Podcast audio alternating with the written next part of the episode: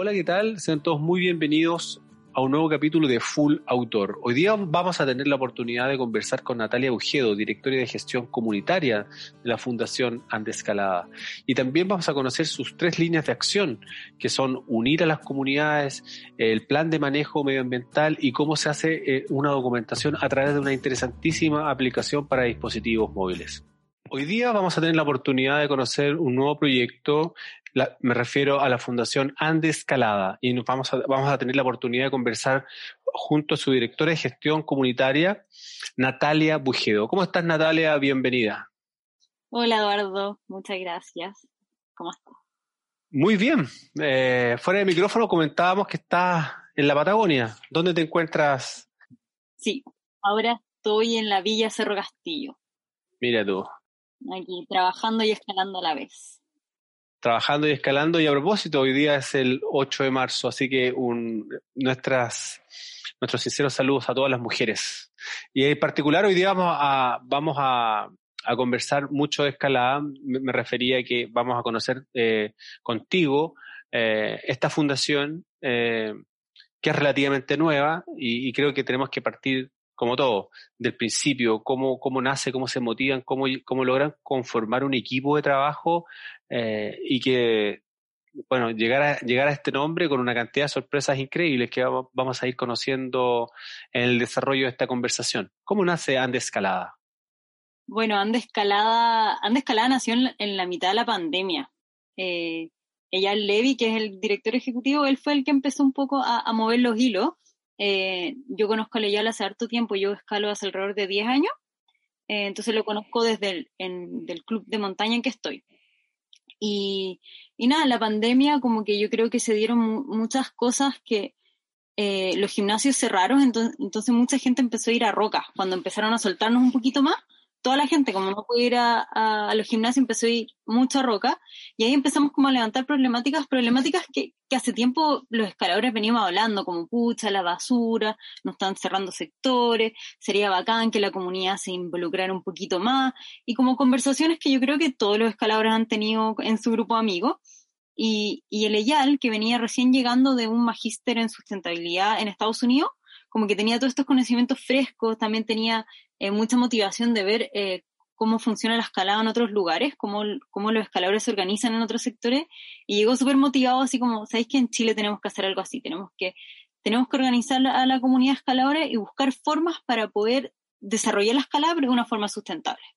Entonces ahí él empezó a ver como qué amigos de él, escaladores, que tuvieran tiempo también, o sea, o que estuvieran sin pega, o que la pandemia ahí los tuviera un poquito en la casa, y nos empezó a contactar.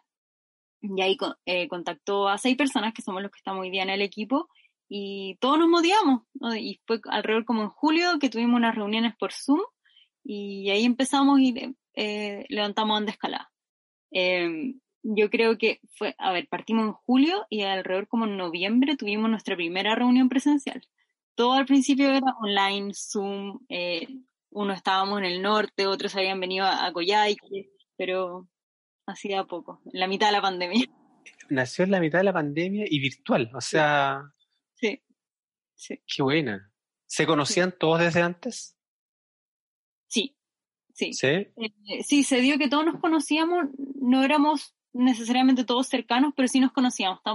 Nos conocemos desde el mismo club que estamos, Club de Montaña. Entonces nos habíamos visto, pero claro, Andescalada nos unió. Y primera vez que trabajábamos juntos. ¿En qué club estaban? El CAU, Club Andino Universitario. Perfecto. Es parte esencial del Seminario de Medicina Montaña, el CAU. Sí, y también yo creo que eso, como que el club también nos ha enseñado mucho el tema de comunidad, el tema de cordada, entonces yo creo que también todos teníamos en la cabeza eso de cuidar la montaña, de cuidar la escalada. Yo creo que también fue un poco eso, los valores que nos enseñó nuestro club. Qué buena. Oye, y... Tú de profesión, tú estudiaste ingeniería civil, mención mecánica. Sí. Ah, industrial mecánica. ¿Y cómo llegaste a la escalada de lo particular? Tú, me imagino que estabas en la universidad y te empezó a llamar de alguna manera la atención, porque es importante saber cómo uno llega a esto.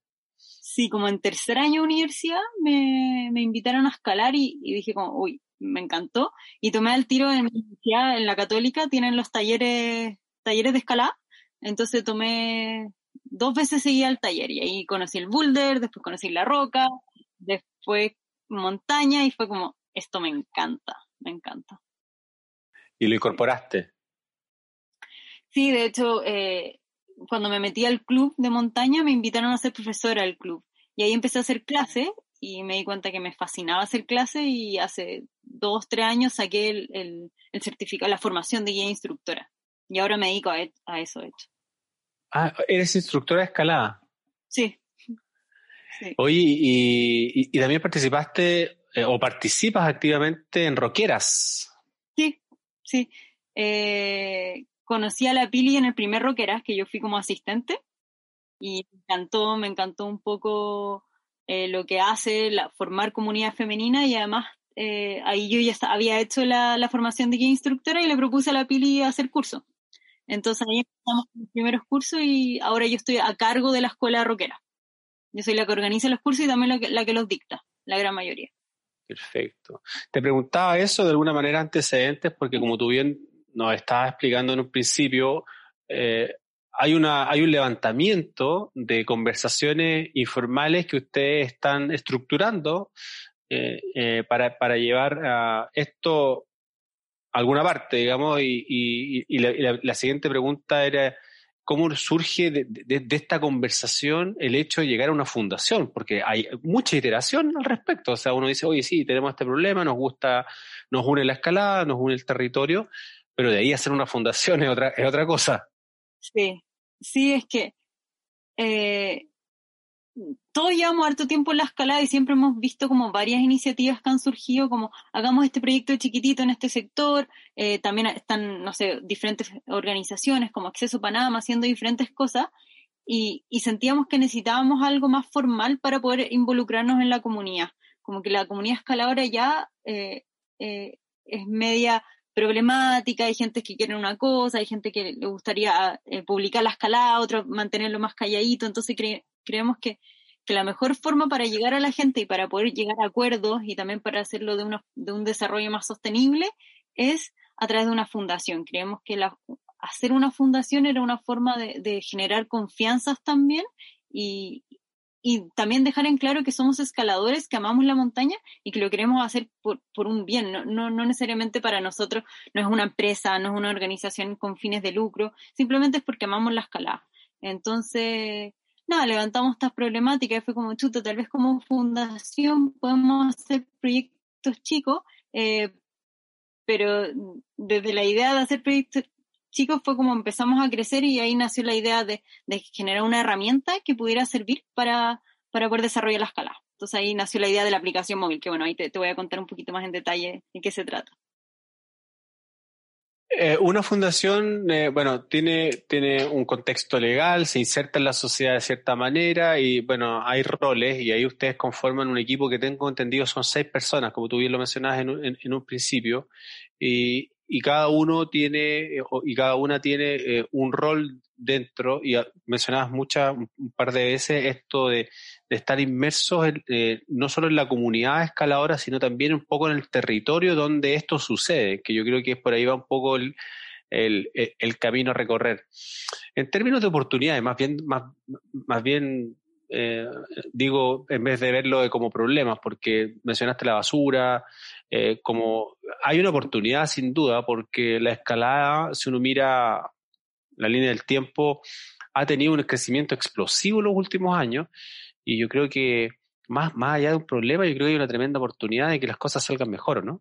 Sí, y también, claro, una oportunidad de que las cosas salgan mejor, de poder seguir desarrollando una escalada en línea también de conservar los sectores y también involucrar a nuevos actores, como que los escaladores siempre hemos sido como el sector de escalada y los escaladores y ya a lo más los dueños de los lugares, pero nunca hemos involucrado mucho al resto de la comunidad, como tal vez pensar también como en la economía local del sector donde vamos, chuta, como escaladores, desarrollar también la gastronomía, el sector, los alojamientos, como ver todo como una red, y eso también es súper poderoso yo creo para desarrollar la escalada porque también, por ejemplo, hay sectores que hemos perdido porque, no sé, entra una empresa minera o cosas así, en cambio si la escalada le da un valor al sector donde vamos, podemos cuidarla mucho más. como darle también el valor turístico a la escalada, que no es tan, tal vez acá en sectores como el Cerro Castillo se da un poquito más, pero ni siquiera la comunidad local no se involucra tanto, más allá de los escaladores locales. Sí, surge un tremendo desafío, sobre todo si miramos el sector del turismo como una industria de desarrollo sostenible. Y esto, digamos, que ojalá que las comunidades locales lo puedan optar de esa manera y puedan hacer esa conversión. Pero qué buena forma de que sean... generar valores, o sea, la escalada tiene mucho que entregar a la comunidad. Se empiezan a definir algunos ejes. Natalia, estoy viendo acá, el sitio web está muy bueno. Y hay 3 verticales: unir, cuidar y documentar. Partamos por unir. Aquí dice generar vínculos duraderos entre la comunidad local y la comunidad escaladora. De alguna manera es lo que tú nos explicabas, y cómo fueron anteriormente y cómo fue cómo ha ido este desarrollo. Sí, el unir para nosotros es, como tú dices, la comunidad. Y no solo la comunidad de los escaladores, sino que también unir todos los actores, la comunidad, los propietarios, los mismos, o sea, la comunidad que vive en el sector de escalada, y al unir no significa solo generar una gran comunidad, sino que también como por sector. Nosotros le llamamos las coaliciones, que cada sector de escalada tenga su propia comunidad y que sean empoderados. O sea, nosotros como fundación, que somos en este momento 6 personas, ojalá seguir creciendo, pero somos 6, no podemos decir, nosotros vamos a armar la comunidad en todo Chile, imposible. Nosotros queremos ayudar un poquito como a gestionar eso. Entonces, que se formen coaliciones en cada sector y que ellos mismos sean los encargados de cuidar sus zonas, sean los encargados de generar los proyectos, sean los encargados de como seguir uniendo a la comunidad, y que nosotros podamos ayudarlo tal vez en postulación a proyectos, herramientas, tal vez contactos con marcas, pero que sean las mismas coaliciones que sean las encargadas de gestionar sus sectores de escalada. Nace un nuevo concepto, las coaliciones. Estas coaliciones pasarían a ser una suerte de nodo dentro de esta red, un nodo, me imagino, en, no sé, la región donde estás tú, en la zona estás tú, Cerro Castillo, ahí puede haber una coalición que pasaría a ser, y ustedes pasan como de alguna manera a entregarle herramientas para que esta coalición pueda... Qué buena, qué buen ciclo, porque al final del día cada uno sabe lo que le gusta y qué es lo mejor para mi sector, para mi zona. O sea, y esa misma coalición puede ser como tal vez un grupo informal de escaladores, o tal vez puede ser un club deportivo, o una organización, claro. Incluso a veces ser una misma, otra fundación, pero también es bueno tener como diferentes personalidades jurídicas, por decirlo así, como de repente para postular a fondos, de repente la fundación puede postular a fondos, pero el club deportivo puede postular a otro fondo, como empezar a abarcar distintos proyectos. Claro, se desarticula esta forma lineal de ver las cosas y se empieza a ver en múltiples dimensiones, digo yo, en el fondo, como para ir construyendo estos nodos, estas coaliciones. Y en este pequeño camino, si estamos hablando de 3-4 meses desde que ustedes se estructuran como fundación, ¿cómo ha sido este camino hasta el día de hoy? No ha sido fácil, porque también es como generar confianza. O sea, nosotros igual estamos recién empezando, somos todos, bueno, ahora estamos todos repartidos por otras partes, pero somos santiaguinos, entonces también esa imagen como centralizada, como escaladores de Santiago, siendo que ya ni siquiera vivimos ahí, pero igual es una imagen, pero nada, o sea, yo por lo menos que soy la que más contacto he tenido con diferentes como coaliciones, por decirlo así, o sea, empezar a contactar a gente motivada de diferentes regiones nos ha ido súper bien. Estamos trabajando en el Cajón del Maipo súper fuerte, también estamos empezando los contactos en el norte, acá en el sur también empezando a ver, acá en Patagonia. Al final es como generar proyectos, empezar a motivar a la comunidad y también a levantar problemáticas, o sea, a ver qué es lo que falta, cuáles son los problemas que hay, tal vez problemas de acceso, problemas de conservación, empezar a levantar información. Y hay muchísimo que hacer y también hay mucha gente motivada, Nosotros no somos los únicos que tenemos este diagnóstico. Hay mucha gente que está en la misma y que simplemente se necesita como unir y empezar a unir las ideas, a unir las fuerzas para poder hacer algo por la escalada. Y que sin duda, como dices tú, Natalia, esto es a lo largo del territorio nacional. O sea, y ahí tu visión de escaladora nos puede aclarar un poco más la película. la extensión de posibilidades que tiene Chile como para el desarrollo de la escalada, a tu juicio, ¿es importante? Me refiero a, en la magnitud del territorio.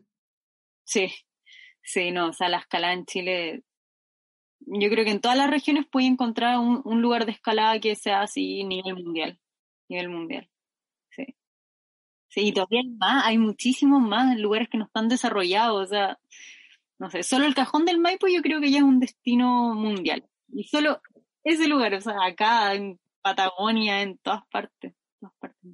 O sea, como dicen, la cancha está, o sea, hay que empezar a motivar, claro, y sin lugar a dudas, la fundación tal vez, yo creo que el rol está súper bien asumido para poder articular estas coaliciones para que cada sector, cada comunidad pueda ir desarrollar en base a pequeños proyectos, y qué bueno eso de que tengan distintas como categorías o razones sociales, por decirlo de alguna manera, porque también... va a permitir que se puedan integrar entre ellas, porque qué choro sería que las coaliciones se hagan ahí una suerte de lluvia de ideas o trabajos colaborativos de una coalición a otra. ¿Cómo ven esa posibilidad también?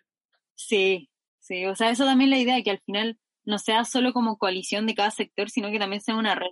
O sea, por ejemplo, esta coalición inició este proyecto y ya, entonces juntémonos con esta otra coalición y démonos información, o de repente hagamos eventos, como siempre en pos de la conservación y del desarrollo de la escalada, pero igual también con el fin de escalar, igual, como la idea es que se conozcan también, que generemos comunidad no solo como local, sino que también a nivel país. No, sin duda. Yo lo veo a primera vista como algo súper potente desde el punto de vista cuando alguien quiere desarrollar algún tipo de actividades y tiene que echarse el circo al hombro y viajar. Bueno, aquí están las colecciones, cada uno monta su propio festival. Entonces puede estar articulando un festival de escalada en forma simultánea en todo el país el mismo día. Sí. ¡Qué choro! Oye, cuidar, proteger los ecosistemas y mitigar el impacto creado por la escalada. Sí. Debemos desarrollar planes de manejo ambiental para los sectores de escalada para cuidar los ecosistemas y especies endémicas. Hay harta pega desde el punto de vista de sumergirse en lo que es la investigación, el estudio, ¿no? Sí, para nosotros el cuidar está relacionado al medio ambiente. O sea, nosotros ya como en la parte de unir es generar comunidad, desarrollar la escalada, desarrollar también todo el entorno de la escalada, pero ese desarrollo tiene que ir de la mano con el medio ambiente, tiene que ir de la mano con cuidar. O sea, si simplemente explotamos un sector de escalada y hacemos que lleguen todos los escaladores, ese lugar a largo plazo no va a durar para las siguientes generaciones. O sea, lo vamos a erosionar, vamos, no sé, a terminar explotando el sector, o tal vez los dueños van a decir como, hoy sabes que viene mucha gente, lo voy a cerrar, como que surgen problemáticas. Entonces, la comunidad, las coaliciones tienen que ir de la mano con el tema de cuidar del medio ambiente. Entonces ahí nosotros como que proponemos poner herramientas en pos de buscar soluciones medioambientales. Nosotros igual ahora en este proceso estamos empezando como a levantar información. Por ejemplo, el primer sector que trabajamos, que fue en Melosa, que fue donde instalamos un baño seco, que tal vez como, no sé, a las redes subimos como, mira, en un día instalamos un baño seco, acá está, así se usa, pero en verdad detrás de ese baño seco hay mucha pega. Hicimos el diagnóstico, diseñar, pensar dónde va, también ver qué otros temas hay. Ahí mismo en Melosa estudiamos el sendero, estudiamos el tema de la erosión también. Entonces la idea es como, a raíz de estos primeros sectores que vamos a estar estudiando, generar herramientas, generar información para los otros lugares, ¿ya? Y ahí empezar a postular proyectos. O sea, por ejemplo, ya estudiamos esto en Melosa, pero ahora vemos que en sectores como el manzano, como los manjos, palestra, la erosión está haciendo que todas las raíces de los árboles estén al descubierto. Entonces, okay, ¿qué se puede hacer ahí? Ya, el tema de terraza. Ya, esto es una buena solución, postulemos un fondo para poder construir esas terrazas, o busquemos financiamiento con una marca, o levantemos, no sé, hagamos algo para levantar financiamiento para hacer este proyecto. Y si eso funciona, ver cómo lo podemos hacer en otros sectores. Pero ahí empezar a levantar información, empezar a generar conocimiento de lo que podemos hacer en los sectores para poder conservarlo. ¿Eso después se documenta?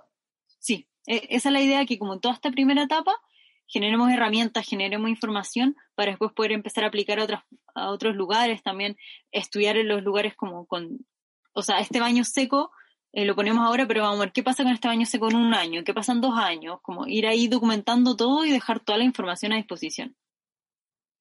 El trabajo, por ejemplo, como el que acabas de decir tú, del baño seco, ¿hay un proveedor que ustedes ya conocían? ¿No tuvieron que salir al comillas, al mercado a decir cuál es el mejor baño seco?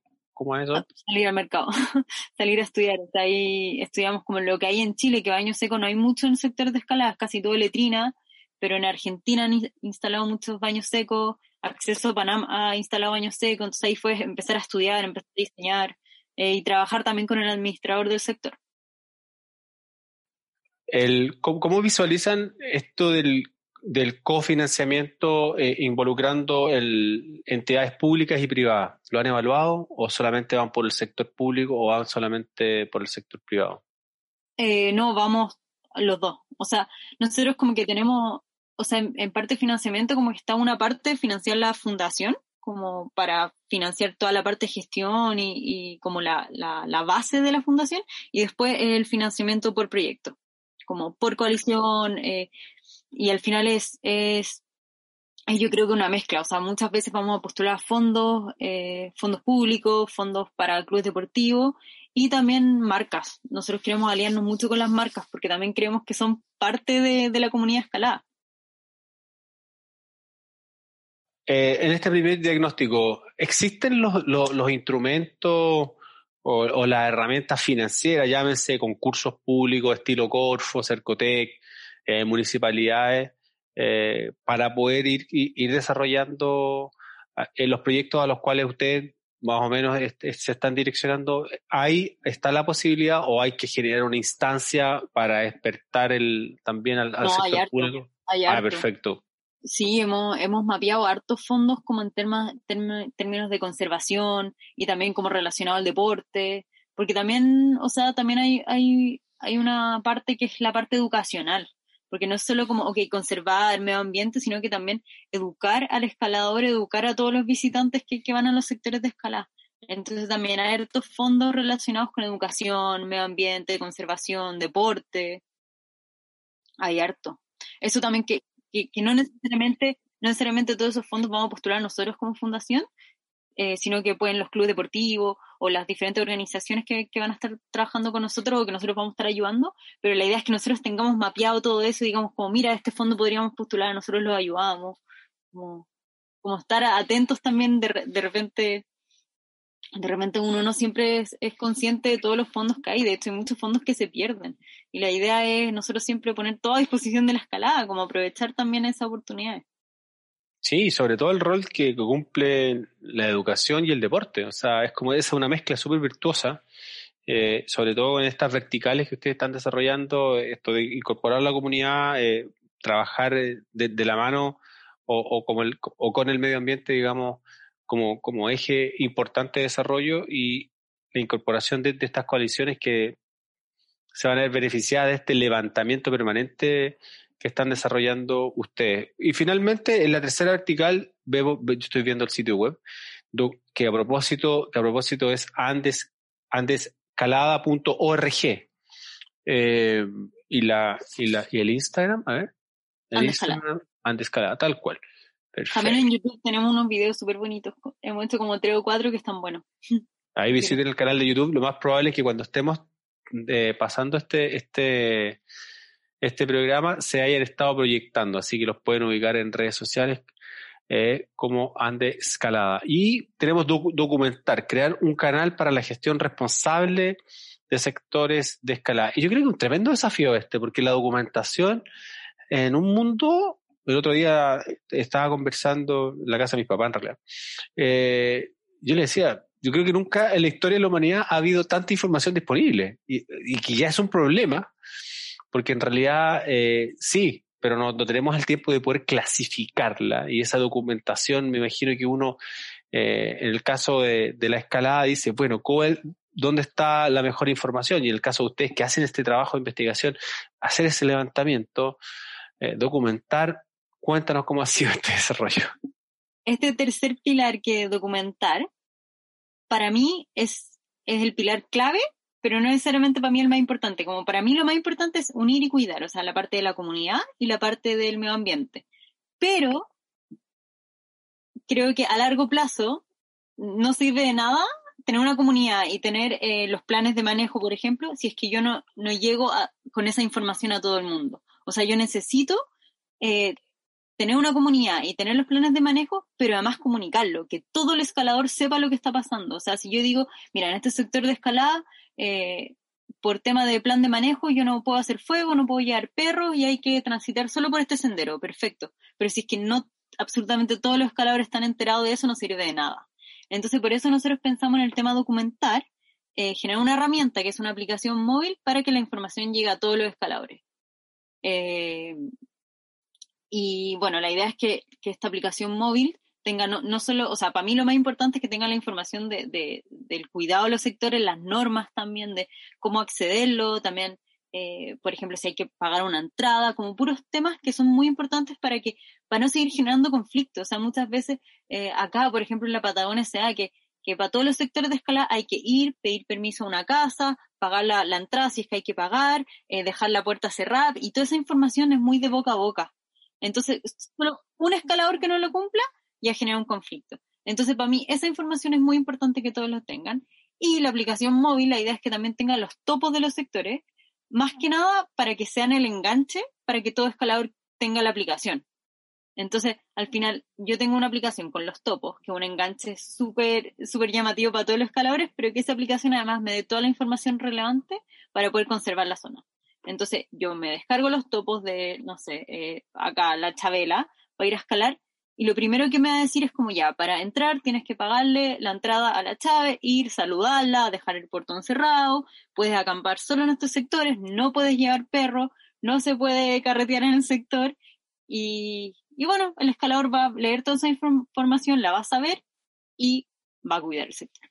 Entonces, eso es como el porqué de una aplicación móvil. El que avisa no traiciona, dicen. Así que yo creo que por ahí va.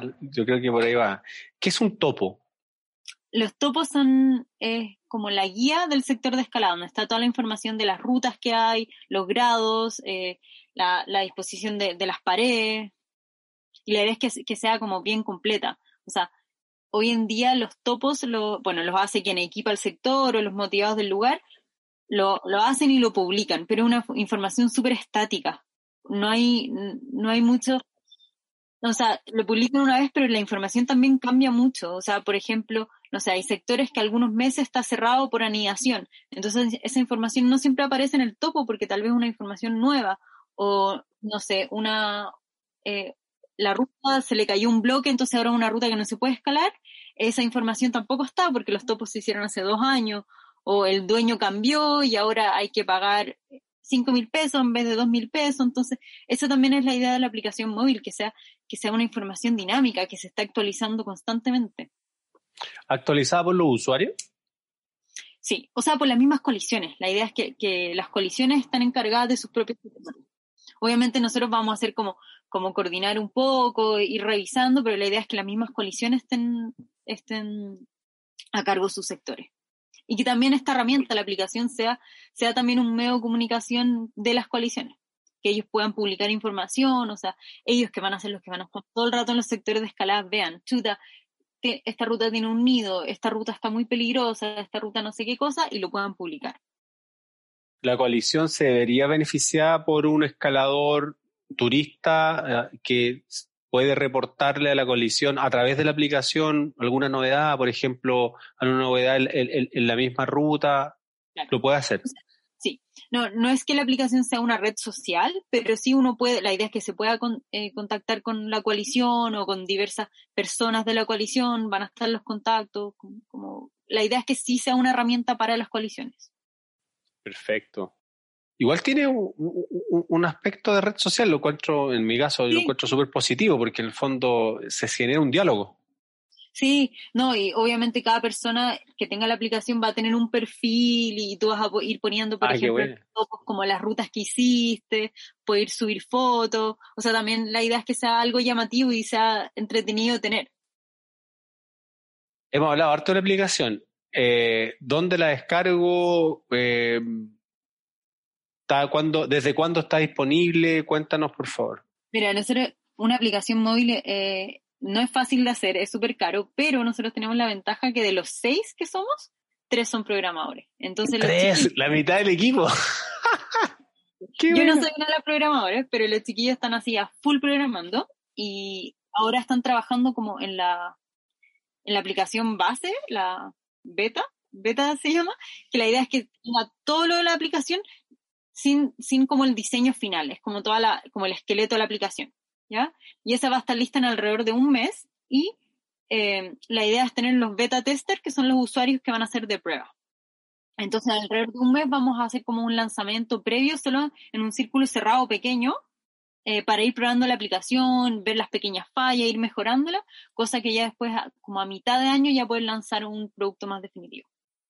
Tipo junio, julio. Perfecto. ¿Requisitos para ser beta tester? Mira, nosotros ahora lanzamos el crowdfunding, que es una campaña de recaudación de fondos. Qué buen punto.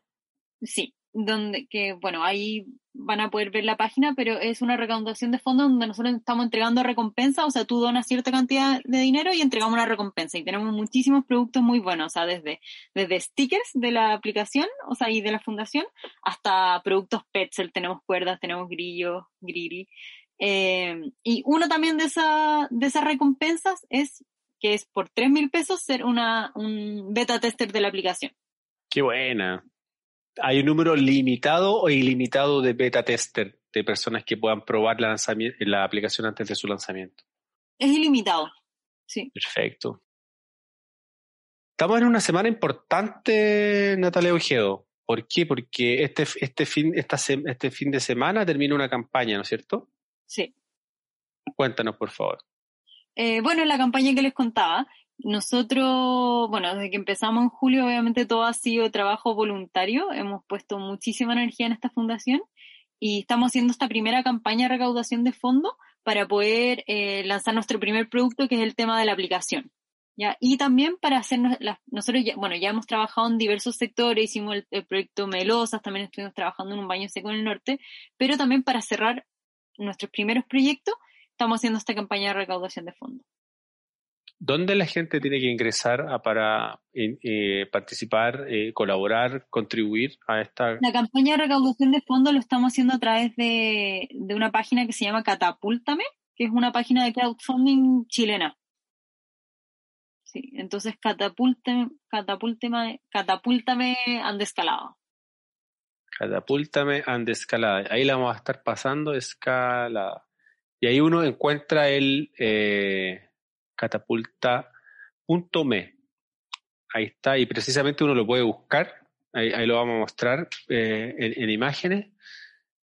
Hay recolectado, falta mucho, esto es casi para la conciencia de todos los escaladores, así que aquí tienen que ponerse quedan 7 días, hoy día estamos lunes 8 por si acaso, esto termina el domingo 14, está todo explicado. Lo que tú nos acabas de explicar. Y las recompensas están buenísimas. Hay como hartos productos: Petzl, Patagonia, Stanley.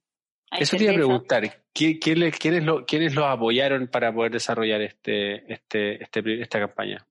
Todas esas marcas que, nosotros le hemos presentado la fundación a varias marcas outdoor, pensando principalmente en que ellos son parte de la comunidad, como que creemos que si queremos unir a todos los escaladores, ellos son una parte clave. Entonces la invitación era ser parte de la fundación desde el principio y que también pudieran aparecer y ser parte de la aplicación.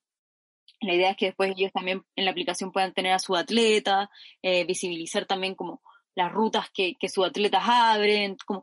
También algo muy importante para nosotros no es solo como...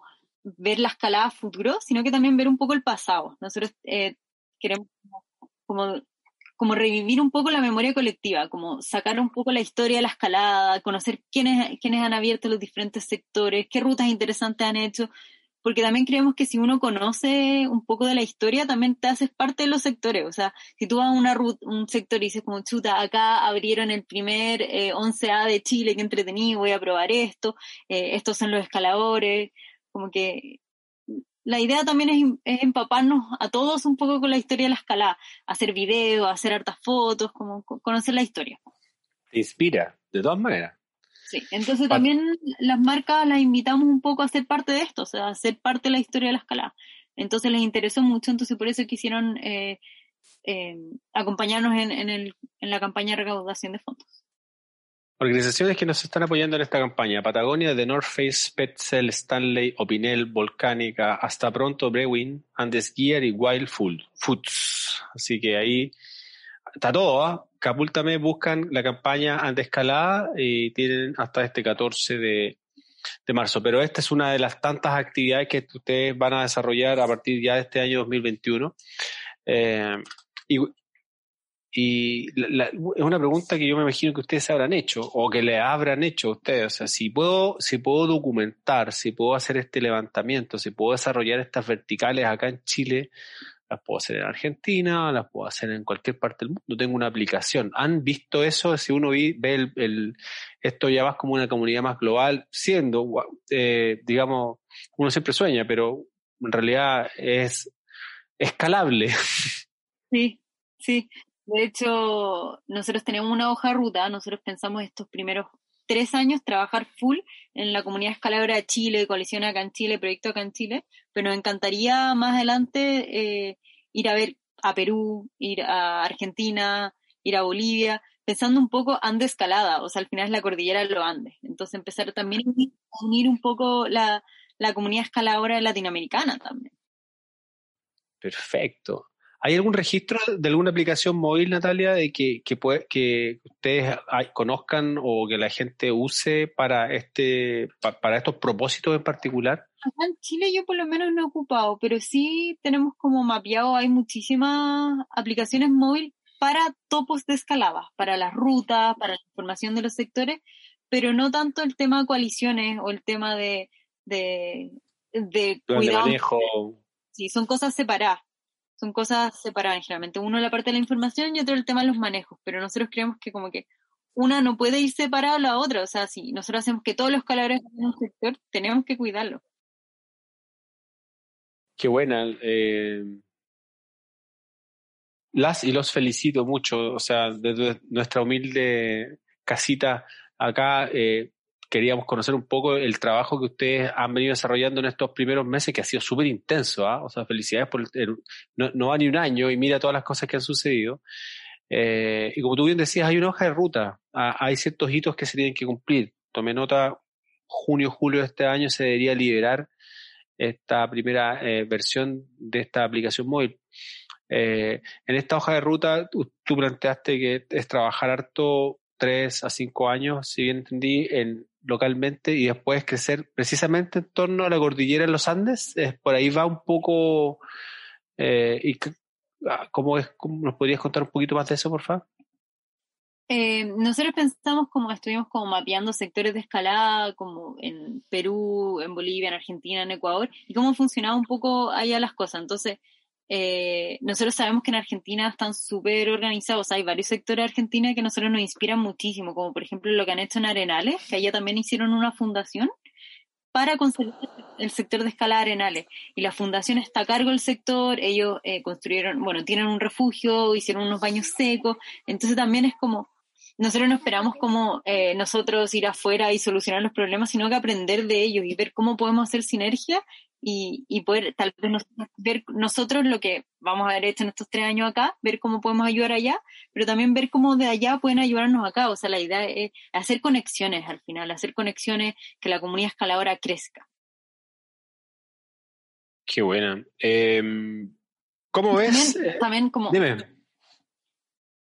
Que también acá, o sea, lo de las conexiones para nosotros es clave, y de hecho acá en Chile nosotros no somos en ningún caso los primeros en hablar de conservación, hablar de acceso, y también por eso todo este tiempo hemos estado como entre levantando información y también teniendo reuniones. O sea, nos juntamos con Acceso Panamá, con los chicos de Sin Huella, con Deporte Libre, y es como hay muchas cosas que tenemos en común, entonces ha sido como, aprovechémoslo, trabajemos juntos, ¿no? Nunca la idea es reinventar la rueda, o sea, al final es ver lo que han hecho, ver cómo podemos trabajar juntos y ahí empezar a hacer conexiones. Bueno, yo creo que está bastante claro, yo creo que de alguna manera se han cumplido los objetivos de esta primera conversación. Sin duda sería interesante poder hacer un seguimiento, poder juntarnos contigo, con los demás del equipo de la Fundación para poder conocer novedades. Tú nos puedes ir contando tal vez mes a mes qué es lo que viene pasando con Andescalada, y yo creo que va a ser un bonito camino. Natalia Bugedo, quiero agradecer enormemente la posibilidad de poder establecer contacto el día de hoy contigo, y te dejo aquí estos últimos instantes para que te puedas despedir de nosotros. Buenísimo. Muchas gracias Eduardo por la invitación, por interesarse por el proyecto. Nosotros, la verdad, para nosotros una cosa muy importante es que todos nos conozcan, que todos sepan lo que hacemos, y que de verdad para nosotros siempre lo importante va a ser desarrollar la escalada, pero siempre cuidando el medio ambiente, cuidando nuestras zonas. Así que, nada, muchas gracias. Invitarlo a que, bueno, revisen el Instagram, revisen la página, vean la campaña de recaudación de fondos, que de verdad está súper buena, y que nos escriban también. Nosotros estamos súper abiertos, quienes quieran trabajar con nosotros, quienes quieran conocernos, tal vez un comentario, o si es que están desarrollando algún sector de escalada o tienen alguna problemática en un sector de escalada, estamos muy abiertos a hablar con todos. Natalia Bugedo, 1 millón de gracias. En tu nombre se saluda a todos los del equipo, felicitarlas y felicitarlos, y nos vemos en la próxima. Chao, chao. Muchísimas gracias, Eduardo. Que estén bien. Chao, chao.